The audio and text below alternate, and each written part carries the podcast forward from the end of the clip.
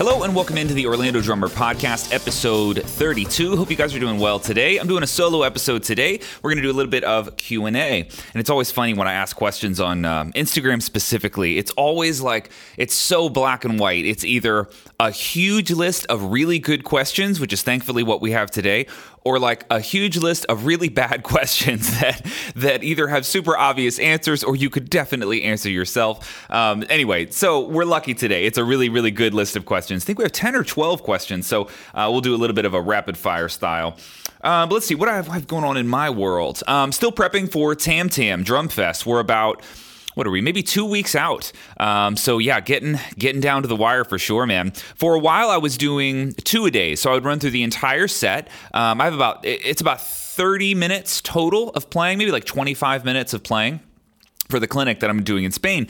And so I've been doing two a day. So 30 minutes in the morning and 30 minutes at night. Um, a, a, few times I've, I've run the set three times. But man, it got to the point where I would say the last five or six days, the last, you know, 10 sets that I ran, um, I was really happy with. Like if I played that exact set that I just played note for note on stage uh, in Spain, I would be really happy with it. So it felt like I want to take a little bit of break, uh, a little bit of a break from practicing, which is something I recommend to everybody. You know, there there is such a thing as like like beating the material into the ground where it just becomes stale to you and it's it's I don't I don't know if over rehearsed is the right way to say it, um, but you still want the songs to feel fresh and still feel exciting. So for me, I kind of hit this wall where I said, you know what, let me let me take a few days off. So uh, this weekend, for at least Friday, Saturday, Sunday, um, I haven't actually been doing the set, so I'm excited to hit it again Monday and sort of see if uh, if any of that information sort of settled or digested in my mind a little bit differently. But um, yeah, feeling really good with all that. I think I'm going to do about 25 minutes of playing, and then I've got a very short um, lesson, so we'll, we'll be be doing somewhat of a traditional clinic in that regard. But um, yeah, so maybe 20, 25 minutes of playing and maybe 15 or 20 minutes of talking, and the rest will be left for uh, questions. You go over your gear, all sorts of fun clinic stuff. But yeah, we're getting down to it, man. So very, very exciting. And oh, and actually, another cool thing that I'm working on, um, I've decided to circle back and do another Shed series video for OrlandoDrummer.com. So there's several of these videos live on YouTube if you haven't seen them. But uh, the Shed series is basically it's like trading fours with a drum teacher. So I record four bars of a groove and then four bars of what you could describe as a drum solo. Um, and then it becomes your turn, and we trade back and forth for 10 minutes at a variety of different tempos. Now, the way I've always done these in the past is by subdivision. So there's uh, V1, V2, V3, and each one is a different subdivision. So V1, uh, the only rule when it's your turn to play, you can only play 16th notes for four bars. When it's my turn, I do the same thing. So it really exhausts the subdivision that you're working in. Uh, V2 is all 16th note triplets. Each one of these is at five tempos. And then V3 uh, is five tempos of 30 second notes. Um, so this one uh, that I'm working on now, it's going to be eight tempos, uh, ranging from, I want to say about 50 BPM to like 120, somewhere around there and it is freestyle, so you can play anything. So it was really fun getting creative with some of these as I'm recording it. I've done 50, 60, and 70 BPM so far, uh, but yeah, I'm going to be knocking out the rest of those early next week. So that's what I have going on for the next two weeks. Basically, um, recording and editing the Shed series. Uh, that'll be live during Member November. It's coming up soon. Um, and then, yeah, practice for Tam Tam. So that's what I got going on in my world. And uh, yeah, let's hop into some questions.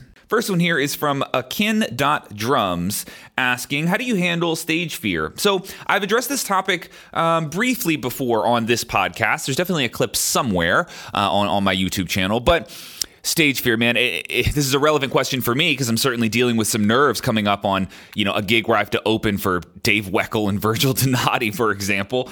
Um, man, I, I can tell you that the biggest thing that you can do for yourself, do whatever it is for you that makes up a good day. So if your performance is at night, make sure that that day includes everything that is in alignment with your well being by your definition. So, if you like going for a run, if that makes you feel good, if, if a good day includes going on a jog in the morning, then make sure you do it on that day. If a healthy day for you, one where you feel good about yourself, you feel good about your body, you feel good about your mental state, you feel good about your playing, you know, if that includes, um, you know, a 30 minute session on a practice pad in the morning, do that. If you feel better when you skip breakfast, make sure you skip breakfast on that day. If you feel better when you eat a huge breakfast the moment you wake up, make sure you do that.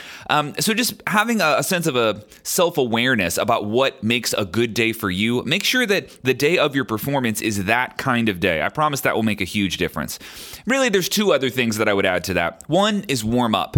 And warming up takes practice. You know, a lot of times when we go into the practice room or to jam, for whatever reason, you know, we're not always eh, warming up very intentionally. We might play lightly at first and then play a little harder later. But an intentional warm up takes some time. So I would say on the day of your performance, dedicate at least 20 minutes, if not 30 or 40 minutes, um, to really like consciously increasing your speed, consciously increasing your power, meaning you know play progressively faster and progressively harder during your warm up to give your body a fair shot at getting blood into your muscles to getting all your your tendons and your joints nice and loose.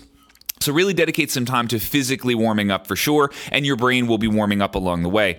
And the third thing I would add to that is that you should practice to the point where if something goes wrong you sh- you shouldn't necessarily blame your practice because that feeling sucks. If you can avoid that feeling, you always should because not practicing enough is completely on you. That one is pretty exclusively your fault and it's not a good feeling. Most people only will drop the ball due to a lack of practice a couple times in their career because man, that's a really rough one to deal with. It's a hard pill to swallow. So, make sure that you that you at least, you know, whatever your excuse might be if you have a poor performance, make sure it's not the excuse that you didn't practice enough. That one is not valid. So, those three things I would say make sure you have a good day that's in alignment with your well being, and you get to define what that looks like. Uh, make sure that you give your body a fair shot and really, really warm up your physical body before your performance. And then, third, make sure that whatever your excuse is for a bad performance, it's not a lack of practice. If those three things are in place, um, it, it'll sort of serve as this process of elimination where whatever the problem is, it's not your practice, it's not that you weren't warmed up, um, and it's not that you just had like an off day, right? If you can solve for those three, most of the time you'll find that whatever type of anxiety or nervousness comes along with your performance, is pretty manageable, right? And also keep in mind, you know, give yourself a break. Nerves sometimes are normal. You're supposed to be nervous in a high pressure pressure situation, and you should rely on let's just say your evolutionary biology to know what to do. Your body knows how to handle stress and anxiety and nerves and the butterflies. So lean into that feeling, let it be what it is and cover all the bases that you can. Hopefully that answers your question. Next question is from Jerry Salgado 10. He asked, um, Who's a drummer that you could watch all day only on kick, snare, and hats? I actually like this question a lot. Um, one of them would have to be Aaron Spears. He's one of the first ones that comes to mind. And for me, you know, one of the biggest appeals in his playing is is the power, right? It's almost like an Eric Moore type power where there's just an effortlessness where it's like I'm trying to think of other like adjectives that would go here. Bombastic might be another one, right? Like there's just an explosion of sound. There's an intensity, um, almost how you might describe if you were describing like an athlete and you said someone's like like very physical, right? Well, all humans are physical. So what exactly does that word mean? It's almost like there's a physicality like to their presence, like you can hear or sense in some way that they're there. And when I hear a drummer like Aaron Spears play a basic rock beat, there's a certain tone that comes out of the drum where it's like, dude, I can tell he is hitting the shit out of that drum every time. But it doesn't look that way. There's like an effortlessness to the power. And I really enjoy that quality in people's playing. And I'm not convinced that that's something um, that you can learn. Certainly, you can learn to have better technique and to hit um, harder in a more efficient way. But the effortlessness of drummers like Aaron Spears man that's uh that, that that's something really really special so for that reason i would say kick snare hats only i think my top choice at least the one that just comes to mind is aaron spears and then of course you'd have to put benny greb on that list um, just for feel alone right but for me i don't know the um uh, I'll give you one more. Nate Smith, for sure. He would have to go on there, but more for the groove reason than anything else. Um, and it's just so interesting, right? Because there's there's so many ways to be expressive when it comes to just kick, snare, and hats, but not everybody feels that way, right? We all know that you can do and say a lot with just these three pieces of the instrument, or three individual instruments if you choose to look at it that way. But there's some drummers who just thrive in that limited limited musical environment. Nate Smith would be one of those for sure. He just doesn't need anything else sometimes, you know? So, um, yeah, those would be my three Nate Smith, Benny Greb, and Aaron Spears. But really cool question, man. Our next question is from Kalen Barry underscore music, and he asks, Do you find sitting up higher causes less back pain? So the short answer to this question is yes. It does cause more, or sorry, it causes less back pain for sure, but not in the way that you might think. So for me, all of the back pain that I've ever had ended up being related to my hips. Uh, the psoas muscle is a muscle that every drummer should know about. Anybody who sits um, full time, you should know what the psoas muscle is. I've talked about it extensively before uh, on this podcast, but also in uh, my Yoga for Drummers course, which addresses a lot of common problems that uh, drummers will run into. You can watch the Yoga for Drummer course on OrlandoDrummer.com.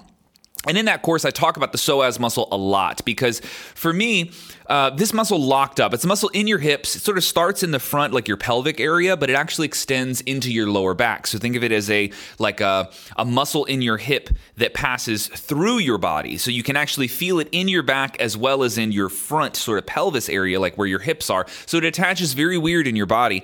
And if your psoas muscle is locked up, you don't necessarily feel it. People don't complain of having a sore or a tight psoas muscle necessarily.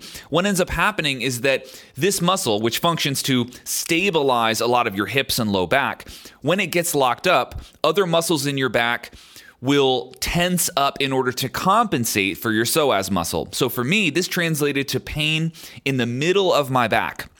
And man, it was a, a really confusing pain because it felt like it was my erector spinae, which are the long vertical muscles um, that are sort of parallel to your spine. It felt like that's what was hurting. That's where I felt the pain. So I would use a back roller, like a foam roller, do all sorts of stretches, and nothing ever touched it. It never made it feel much better. Got massages, none of that actually worked either. Um, and it ended up being these very specific hip stretches, like lunges that I had to do to open up my psoas muscle. Now, I tell you all of that because it shows you how how important it is that your psoas muscle stays loose. And one of the things for me that helps me keep that psoas muscle loose is staying in an active seating position. So what do I mean by active? Well, let's first start with something like posture. I'm sitting up straight right now. But I'm doing so by choice, right? Nobody has good po- posture on accident. I- am a firm believer that good posture is very much learned.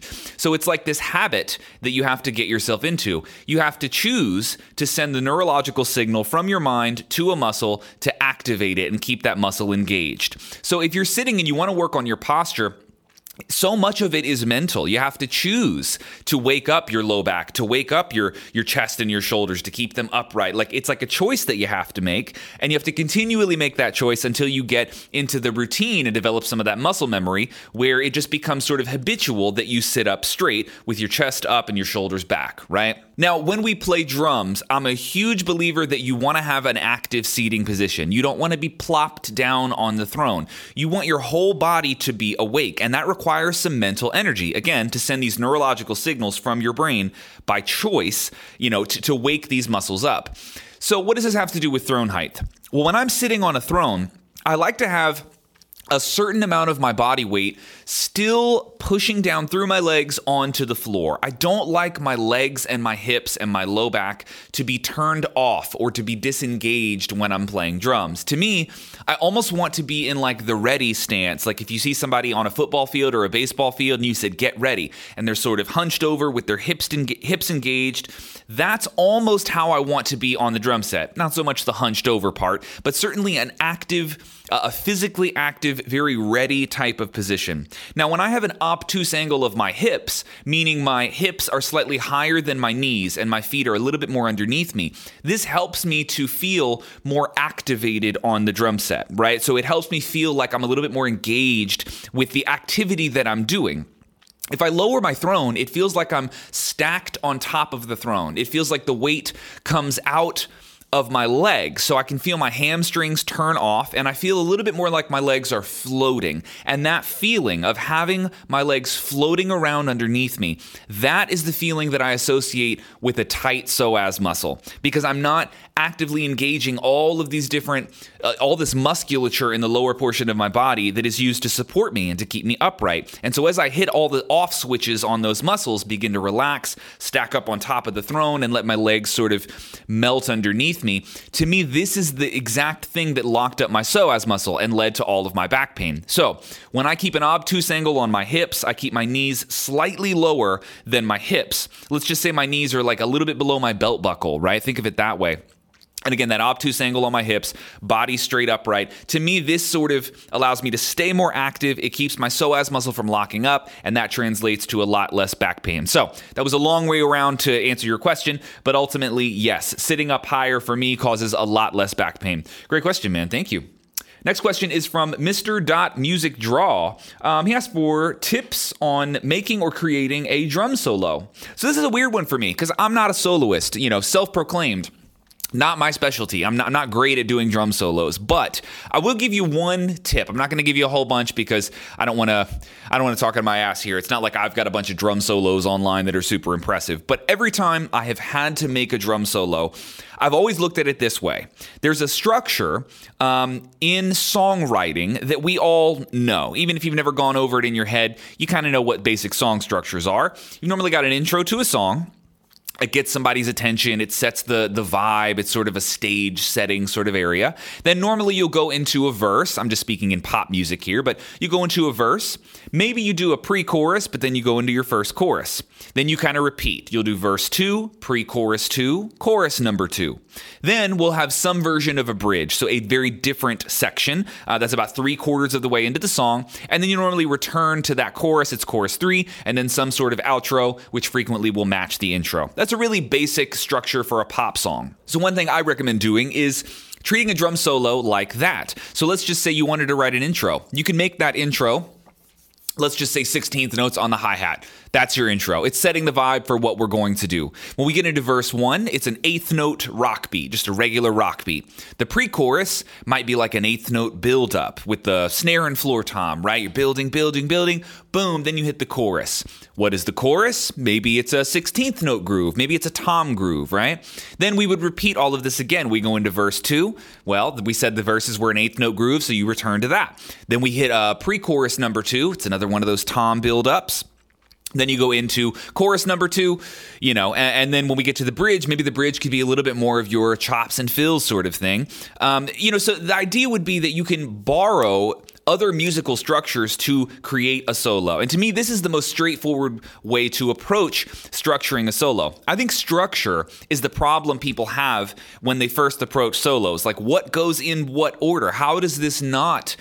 Become just a jumbled mess of notes. For me, if I just sit down to improvise a solo, naturally it just comes out as a big jumbled pile of notes, right? It takes a lot of uh, a lot of intentional thought to have a structure to a drum solo. And if that's what we have to do, if we have to bring structure into this, then I, I would say look no further than like a pop song. That's a really basic musical structure that you can use, and it will function as a template for the drum solo. Uh, of course, if you want really much higher level advice for um, solo construction, JP Bouvet is one of my favorites. Um, he's a, an incredibly talented soloist, and he's uh, yeah, that, that's not by accident. Um, he certainly put a lot of intentional thought into designing his drum solos. So definitely watch some of his YouTube videos on that. He's a great guy to go for to, to go to uh, for for getting um, drum solo tips. So yeah, that's about as far as I'll go with drum solos today. I don't want to I don't want to uh, get overconfident here. Not uh, not my specialty, that's for sure. Uh, this next one is from Miguelote 2005. He's asking, What tips would you give for left handed players? Again, we're in another category where hard for me to speak about something that I don't do. I'm a right handed player. So, you know, I don't want to just make things up necessarily, but I will say that playing left handed is going to come with a certain set of pros and cons, right? You're going to have some strengths and weaknesses built into your playing style purely based off the fact that you're playing differently than everyone else. So, you know, honestly, I think my advice to like a very young student would be to not flip your kit around. You know, if you haven't already done it, you know, maybe don't do it. You know, so so stick to uh, the hi hat on the left, the floor toms over on the right but play open handed. I would recommend that. Now, let me talk through some of the challenges that you're going to have if you go that way. First of all, everything you learn online is going to be in reverse, right? Unfortunately, that's going to be the case. So every pattern that you hear, for you, it's going to be like mirrored. And that's annoying, but I would say it's worth it's worth doing it that way. There's so many advantages to playing open-handed, and you could certainly make the argument that crossing over our hands, well, whoever came up with that dumbass idea, you know, clearly wasn't thinking straight. Like, there's so many reasons why you wouldn't want to cross over that there's a part of me that would be like envious of somebody who could start playing the drums with a left hand lead, meaning it predominantly stays on the hi hat and it functions as that lead hand. Uh, you know, but the kit is set up normal. To me, that's a really, really cool setup. It just logically seems to make the most sense. So I would recommend doing that. And of course, know that you're going to have to bear the burden of mirroring every pattern that you ever learn. Every pattern anybody ever shows you, it's going to be reversed for you. So that's really annoying. But I'll tell you what might be even more annoying is switching your entire setup playing backwards. Because now you lose this ability to share a drum set with any other drummer, right? And depending on the scenario, this could be really, really annoying. If you're playing a, a backline kit and you're sharing that with another drummer at a show, dude, that's a huge problem. That's a huge, huge problem. Um, you're also going to find that in mixing, you know, you might you might actually have a different approach to mixing when it comes to panning some of your audio. You would pan differently than everybody else, right? Not that that's a huge problem, but but there's pros and cons to either way that you do this. So you just want to think them through. But my advice as someone who, you know, admittedly plays the traditional way, right hand lead, and I cross over my left. I would say, you know, man, really, really try to see if you can play open handed on a standard setup kit. I think there's a lot of advantages. And when you weigh out all of the pros and cons, I think that might be the sweet spot. So give it a shot. I also just think that playing style is really cool. And we actually have another question in here that will bring us back to this topic of open handed playing. But good question, man, for sure. Next question is from Harry D. Winch. He asks, other than singles or doubles, what is your favorite rudiment to use around the kit? Uh, so for me, this is an easy one. The answer is the six stroke roll for sure. Um, part of that is due to the fact that I just learned it first. I learned that rudiment really, really early on, so I've got more time playing it than anything else. It's probably my fastest rudiment, other than like a straight up single stroke or a double stroke roll. Um, I can do a lot of stuff with it. I've worked a lot on mobility with that rudiment, so I can move it around the kit pretty easy. Um, but honestly, one of the things that I love the most about the six stroke roll is that you can split it in half. So if you have right, left, left, right, right, left. It is so conceptually and mathematically simple to think of that as two separate patterns. So, right, left, left, individual pattern, and right, right, left, individual pattern. And developing the ability to mix and match those two patterns really expands the six stroke roll. So, for example, let's say that we have one measure of 16th note triplets one and a one and a two and a two and a three and a three and a four and a four and a.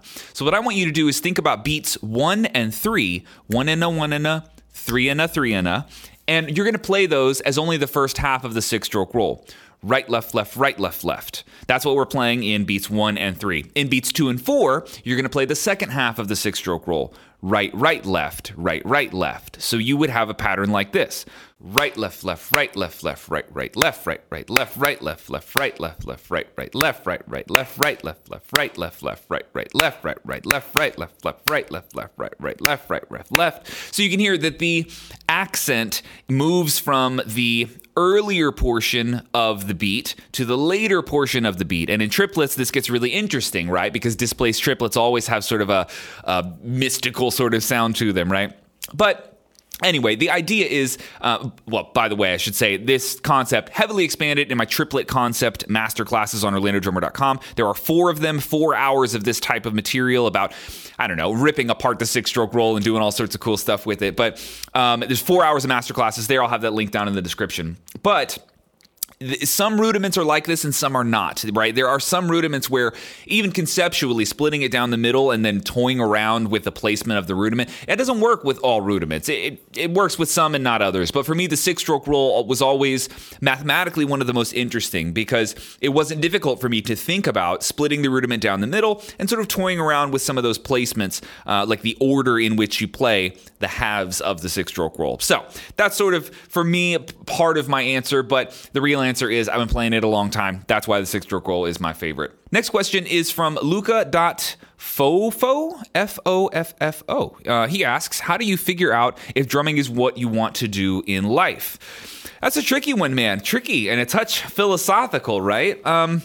the easiest answer I could ever give you here would be if the thought of doing anything else sucks compared to drumming, right? I mean, I don't I don't get to tell you how drumming feels to you, what your relationship uh, to playing drums actually is. But if you wake up in the morning and it's the first thing you think about, and when you go to bed, if it's the last thing you think about, do that. Do that, whatever that is. And I don't care if it's welding or floral arrangements or, you know, selling insurance. Like wh- whatever, you know, this is sort of a um, like a Nietzsche Freudian type thing in that we don't necessarily control our values. Like what what is valuable to you? Try and change it, and you'll find that you can't. Values or things that you perceive to be meaningful tend to manifest themselves all on their own. You don't have a lot of control over that. So the idea that you could choose to be a professional drummer or chase down that career but it doesn't appear meaningful to you. That seems like a total lost cause you know? Let's just pick pick something that you're genuinely not interested in at all. Try to make yourself more interested. You'll find that you can't do it. So things that we perceive to be valuable or meaningful they tend to present themselves to us that way. And if that's how drums are presenting themselves to you then that is the career that you should chase. Absolutely. But if at any point the pursuit of, of, of, an art or of a craft, if it feels um, monotonous in a way where it doesn't have meaning anymore, if it feels that way, then man, just save that for another life, another day, right? That that can't possibly be the career that you should be chasing if it doesn't present itself as meaningful to you. So uh, I, I, would say just try to t- have an honest assessment of how do drums make you feel.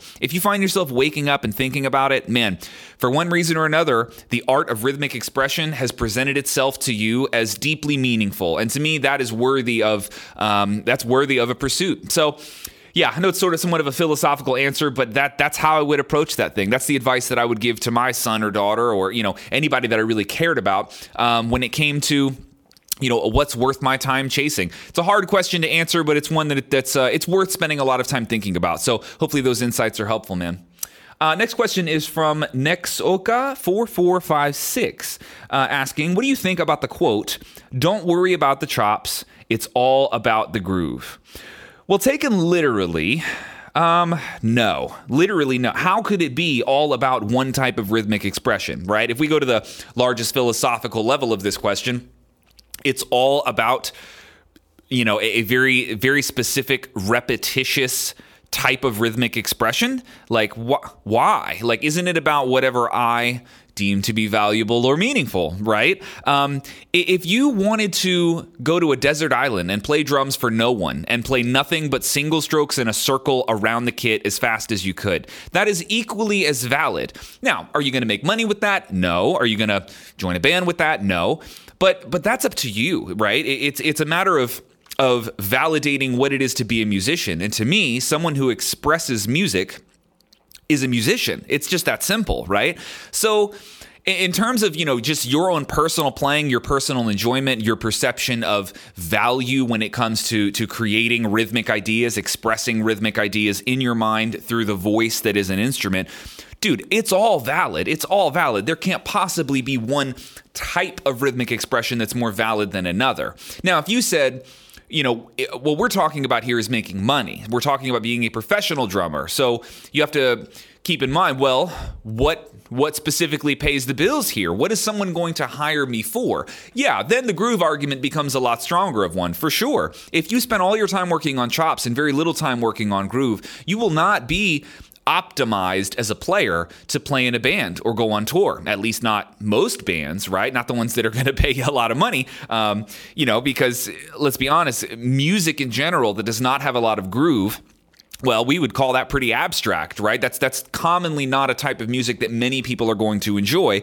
um, when it comes to popular music, not just pop music, but is music that is widely consumed by a large amount of people. Yeah, yeah, most of it's groove for sure. Um, it doesn't mean that anything else is musically invalid. It's just you got to talk about what parameters we're we're using here. So if it's a money thing, if it's a career thing, yeah, probably you're going to want to work on groove quite a bit. But if we're talking about the philosophical or existential value of rhythmic expression, dude, it's all the same. Play whatever you want. My honest opinion, work on both 50 50. That's probably your safest bet. Or even better, work on whatever you want, so long as it it you know serves your goals whatever your goals are. If you watch a choppy drummer and you think you know those chops are absolutely sick and i want to play that then dude you should absolutely go work on that for sure for sure. And if you said hey well my goal is to to join a pop band well yeah dude you probably shouldn't work on the chops too much. Let's let's stick to groove for the rest of the year right? So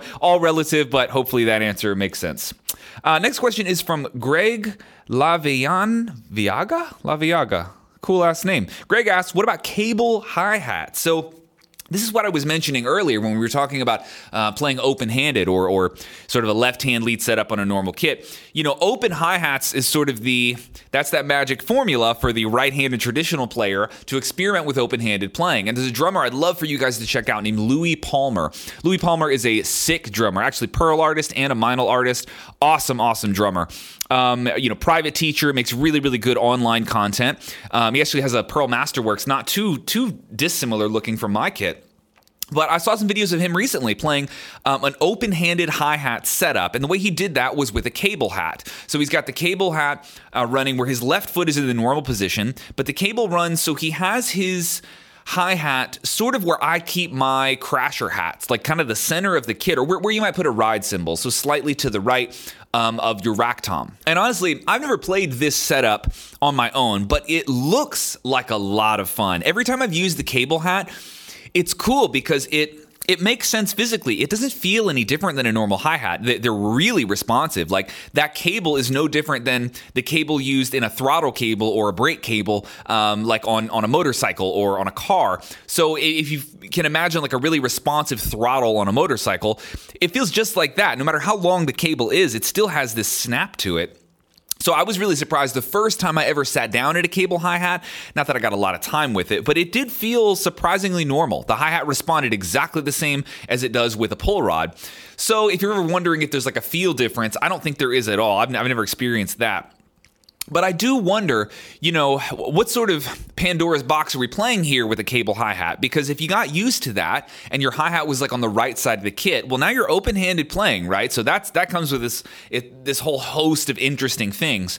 But then the next question I have is what goes where your hi hat used to be? Because that is a high activity piece of real estate, right? Like a, clearly a lot of things happen to the left of your snare drum, but if there's no hi hat there, what sort of stuff could you put there? Would you do another tom? Would you actually do your regular rack tom? Could you just move your a 10 or a 12 inch rack tom, whatever you have in front of you? Could you move that over to the left? Would you just do more cymbals? Would a floor tom go there? Like there's so many questions I have that I would have to experiment with all of these things. But overall, my answer is it's a really cool, underused piece of technology, the cable hi hat. I think it could could change the landscape of drumming if that were adopted as the primary you know piece of hardware that uses your your hi-hat man, that would change a whole lot of things. But it seems underused. Like a lot of people just haven't really um, gone down that wormhole yet. But I'd love to get my hands on one and give it a shot, man. I think it could open some really, really um, interesting doors for sure. And if you want to see a, an example of a really awesome drummer using it, definitely check out Louis Palmer's um, Instagram. He's got some cool videos up there. Next question is from Dey underscore Drumworks. That's D E Y underscore Drumworks. He asks, um, How do you start the recording process for drum content? And this is a great question because starting is the hardest part, right? Knowing where to hop into this new world of audio and video recording, it can be really intimidating. So there is one preliminary question I would ask yourself before you start spending money and start researching all this gear that you're going to buy. And that is, where do you want this to end up? You know, do you see the art of recording or the art of content creation um, as it applies to drums. Do you see this as something that you would eventually want to do full time? Or is this a problem that you just want to kind of get solved so you can make some drum content and then move on? Because what you're really interested in is, let's say, touring or writing an album or joining, joining a band or doing session work or teaching. If any of these other more traditional job descriptions in the drum industry fit you and you're not particularly interested in going all the way down the content creator wormhole, then I would say you know, this is going to be a lot simpler for you. You can explore things like a two mic setup or a three mic setup. You can buy um, an interface or a mixing board that has only four channels on it. You know, there's a lot of, uh, and I don't mean this in a negative context, but there are a lot of corners that you can cut, right? There's things that you don't have to necessarily worry about if you just want to be someone who has the, the capacity to make decent drum content online. But if you want this to be your job, if you want to run a recording studio one day, or if you want to mimic the sounds that you've heard on albums for years, if you really, really want to chase down the art of recording and the art of videography, you're not going to be able to cut many corners because going with a minimalist setup, whether it be uh, in audio or in video, well, the minimalist setup is not what people use to make platinum albums, for example. They use all all the expensive microphones, all the expensive interfaces, um, all the expensive software, all the expensive plugins. And it's going to take you some time to build up an arsenal of gear to sort of recreate or replicate some of these high production sounds and images that you might see. So if you have a general idea of where you would like this to be, where you, you know, what your level of involvement is when it comes to um, the videography world or the audio world, that's going to determine, you know, what type of gear you're really shopping for. So let me give you a couple examples. You know, if you said, I just want a meat and potatoes setup, I want my, my drum videos to look good, to sound good, but I'm really not chasing this like world class production. In that case, I would look into a solution like um, you know, some of these Zoom handy recorders, right? There's several different models. Um, I want to say the the Q series is one with higher end audio. Um, it's essentially like um, like an independent little recording box that you buy. It, it, it, has an SD card that goes in it. It's pretty simple. You can plug in a couple of XLR cables to them. So that would be um, like two overhead mics, for example you know, and you can call it a day on audio with something like that. You're not going to have this crazy ability to tweak the sound and to mess with it very much, but it will give you a high enough quality sound. For microphones, you could buy something like uh, an AKG C214. You know, these are microphones I want to say in the four to six hundred dollar range each, and you buy a couple of those. And I know that's still a lot of money, but it's going to get you a really a really high quality sound that will last you for years. You know, there's other options too. You can go with a a two channel interface like the uh, the Focusrite um, Clarett or Scarlett. They have two channel interfaces. Actually, this podcast right now, you're listening to a Clarett two channel interface. And while I have two uh, vocal microphones plugged into it most of the time, if I plug two overhead mics into it, it would be a totally, totally functional little miniature drum audio setup, right? So, you know, something like that is is um, I think of interest to a lot of people because it does get you a high quality sound, but it's not that hard um, to just get your feet wet and kind of get in and start doing these basic mixes. Now, if we're talking video as well, you know, you can go GoPro, you can use your iPhone. Um, you know, the drum filming lesson pack that's on OrlandoDrummer.com gives you a whole breakdown of all the different cameras, camera options that you have, whether that's a a camcorder, a DSLR, a point and shoot, a GoPro, an iPhone. We discuss all those different types of camera setups. Um, but even if you said I don't want this to be my, my full-time career and I just want something functional that works, you're still going to want to separate your audio and your video. Um, so j- just definitely keep that in mind. There's really no camera that's going to give you satisfactory drum audio built in, so you do want to have those two things separated. Now, if you said, hey, I think I want to make this my entire career. I'm interested in getting the high end audio gear, the high end video gear. In that case, the first and most important thing is that you get enough channels to record a drum set. Now, when you have a huge drum set, you're going to need at least eight channels. That means eight different microphones placed all around the kit. So, a microphone on each one of your toms, on your snare, two overheads, a kick drum mic. You're going to need at least eight channels. So, in that case, I would look at, let's say, the Scarlett eight channel interface or the Clarett 8 Pre X, which is what I use to record my kit. Um, that's definitely going to be the way to go just because you have to get get your feet wet in the mixing world. So you're going to want to get a, a, DAW, a digital audio workstation that's recording software for audio. That would be Logic uh, for for most people, but there are, there are several others, Cubase. Um, and then you would, you know, effectively start getting getting your drums multi-tracked, set up all eight channels, record it, and then spend some time mixing. This is really getting getting all the way into the weeds in the world of recording, and you got to spend a lot of time doing this sort of thing. But you're going to want more channels for sure. It gives you more control over your mix, um, and the more professional you want your mix to sound, the more control you're going to need to have over it by tracking at least eight channels. So, this is one of the big distinctions I think people need to make right off the bat: is where do you want this to end up? Is this going to be your career? Okay, well, you're going to need a lot more gear, a lot more microphones, a lot more channels to record in. And if you're not worried about that, then you can go with that that simplistic audio setup. But if you make that decision, um, I think it helps you determine which gear is worth doing the research on and chasing down. So totally up to you. Um, and remember, there are tons of audio and video masterclasses all throughout OrlandoDrummer.com. If it's anything in the videography world, that would be the drum filming lesson pack. Um, that's like a three-hour course on videography as it applies to drummers. Um, and then there are there's a mixing masterclass. I have a Final Cut masterclass if you want to learn about editing. Um, microphone masterclass if you want to learn about microphones. So all things audio and video, all of that is extensively broken down on orlandodrummer.com. Would highly recommend checking that out. And I got one question here from the member vaults of OrlandoDrummer.com. This is Jamal S, and he is asking, uh, "How am I liking the new EC2s on the kit? Loved your recent solo. Thank you, Jamal. Um, yeah, so I posted a video maybe a week ago or so, uh, just you know four or five minutes of jamming on the Masterworks kit, um, and I have a new set of Evans EC2s on them. And gotta be honest, man, does this drum set love clear heads? It it sounds so much better with clear heads. I was not expecting that. Um, my only complaint still with the EC2s, even though I like the tone a little better, is that they have this dampening and muting built in. And as I'm getting to know this four ply birch drum set, I'm definitely learning that sustain is not its strong suit. It's not a very singy drum set at all. So I think I still want to stick with clear because that was definitely a move in the right direction, going clear heads on this kit. But next up, I want to try um, the Evans G2. So it's a lot like the EC2 with no muting. I think I might lose a touch of, uh, a little bit of attack making that switch, but I'm not particularly worried about it because this is a hilariously attacky, bitey, aggressive aggressive sort of drum set. So I really don't think there's much I could do to remove the attack from this kit, but I think you can get a little bit more sustain out of going with an Evans G2. So that's going to be my next move for sure. I might actually order those this weekend just to give it a shot. But um, it's really annoying to keep switching drum heads because I'm not, not only does it take a lot of time, but I'm not like actually ruining these heads. I'm just playing them lightly for like a week or two and then swapping them out. So I have all of these like partially used drum heads around. There's a part of me that's like, no, just stick it out, ruin this set of EC2s, and then throw a new one on. But we'll see what I end up doing. But yeah, clear G2s are going to be my next move. Uh, but overall, clear heads was the right move for this um, this very thin birch kit. I think it sounds amazing. So Really, really happy with the tones.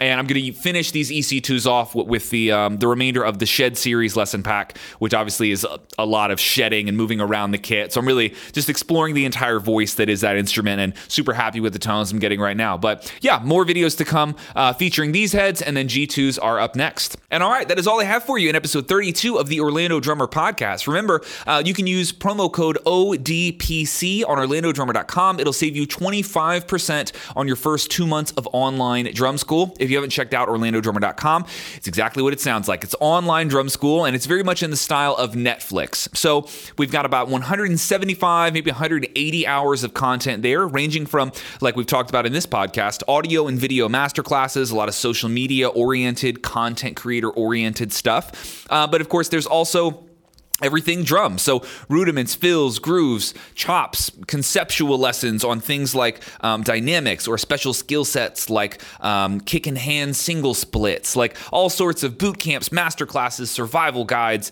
uh, in-depth courses, quick chops and grooves you name it. I promise we got something that you guys will enjoy. Uh, and I also don't I don't mention this often, but we also have over 20 interviews with professional drummers, including uh, Luke Holland, Juan Carlito Mendoza, Charlie Engen of Five Finger Death Punch, um, Forrest Rice.